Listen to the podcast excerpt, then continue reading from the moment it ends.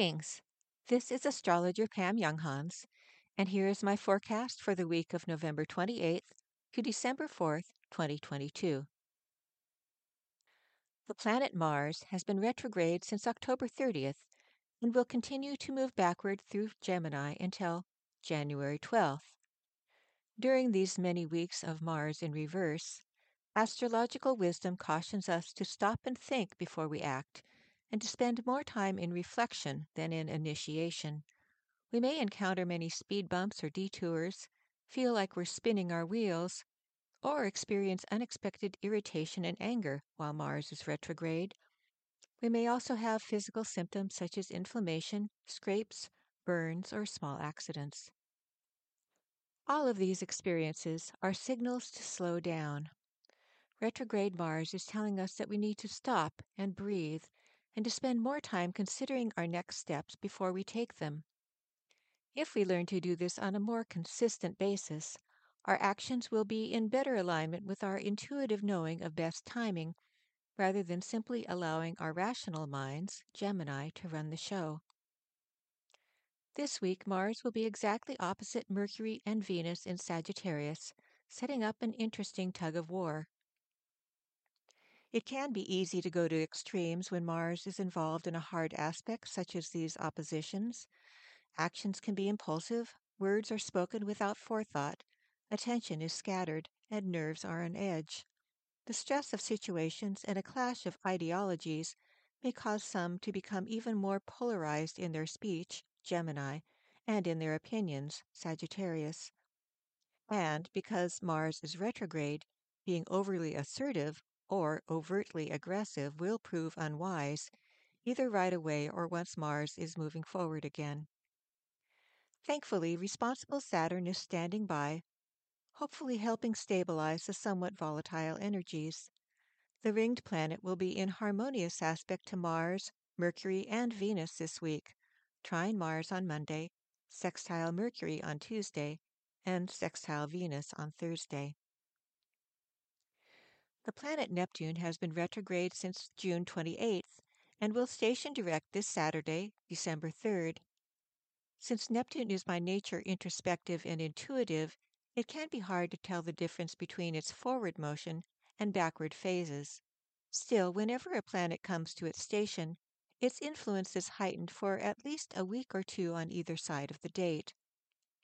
A strong Neptune effect can feel spiritually or creatively uplifting, but it is not conducive to a great deal of practical accomplishment. Instead, our attention is drawn inward to explore the vastness of our inner landscape. At the same time, our view of the outside world may temporarily blur, or we may feel that we're in a somewhat altered state of consciousness, as it is harder to focus on what we usually call reality. I find that there are usually six key lessons involved with Neptune. First, we learn to accept what is occurring and we let go of our attachment to a specific outcome. We develop a stronger faith, a knowing that there is a greater spiritual plan for our lives, even if we cannot define it in concrete terms. We grow in trust that there will ultimately be resolution, even if we are feeling confused or disillusioned. We learn to access the intuitive insights that help us navigate the unknown landscape, and we open to receive guidance from our non physical support team. Those who have planets or points in their birth charts between 20 and 25 degrees of Pisces, Gemini, Virgo, or Sagittarius will likely feel this Neptune effect most strongly. This is especially true for people who were born March 11th to 16th, June 11th to 16th, September 13th to 18th, and December 12th to 17th, due to Neptune being in aspect to their natal sun right now. Here are this week's most important planetary aspects with my brief interpretations of each. On Monday, retrograde Mars is trine Saturn. This aspect indicates the ability to know when to step on the gas pedal, Mars, and when to apply the brake, Saturn, both of which skills are necessary for safe driving. However, with Mars retrograde, we may not end up exactly where we had originally intended to go and on Monday, Venus is quincunx Uranus. There is a heightened need for freedom in relationships, requiring an adjustment and a loosening of restrictions. On Tuesday, Mercury is opposite retrograde Mars, but also sextile Saturn. Disagreements may be especially polarizing today, and a war of words is possible. However, we also have the opportunity to use discipline and our indoor voice to help bring some order to the chaos. On Wednesday, Venus is opposite retrograde Mars. Many relationship issues present themselves today, especially if there is an ongoing imbalance in who takes the lead and who is the follower. On Thursday, Mercury is square Neptune. Communications meander through foggy terrain today. While the intuition and imagination may be strong, it can be hard to clearly explain what we are thinking, and it may be easy to misinterpret another's signals. And on Thursday, Venus is sextile Saturn. This aspect helps us see relationship and financial concerns more objectively. On Friday, with Mercury trine Eris, there are no filters on the truth today. This aspect could also contribute to impulsive thoughts or actions. Saturday is the day that Neptune stations direct. This means that Neptune's mystical influence is strong this week and next. And on Saturday, Venus is square Neptune.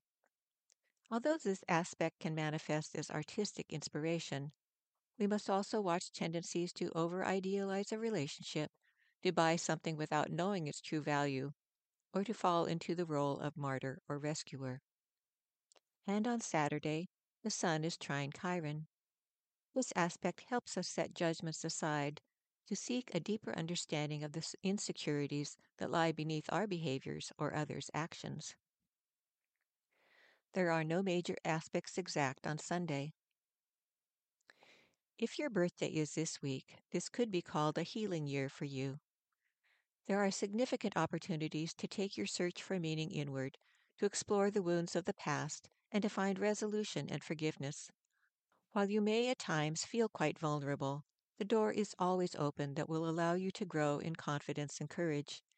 These qualities are enhanced as you learn to accept, understand, and love the parts of your psyche that may have been injured in childhood and may still be feeling insecure or fearful. This is astrologer Pam Younghans wishing you an inspired week. Thank you for being with me on this journey. We hope that you have enjoyed this article. For over 30 years, we at Inner Self have sought to encourage new attitudes and new possibilities. For more inspiration, visit us at innerself.com. Thank you.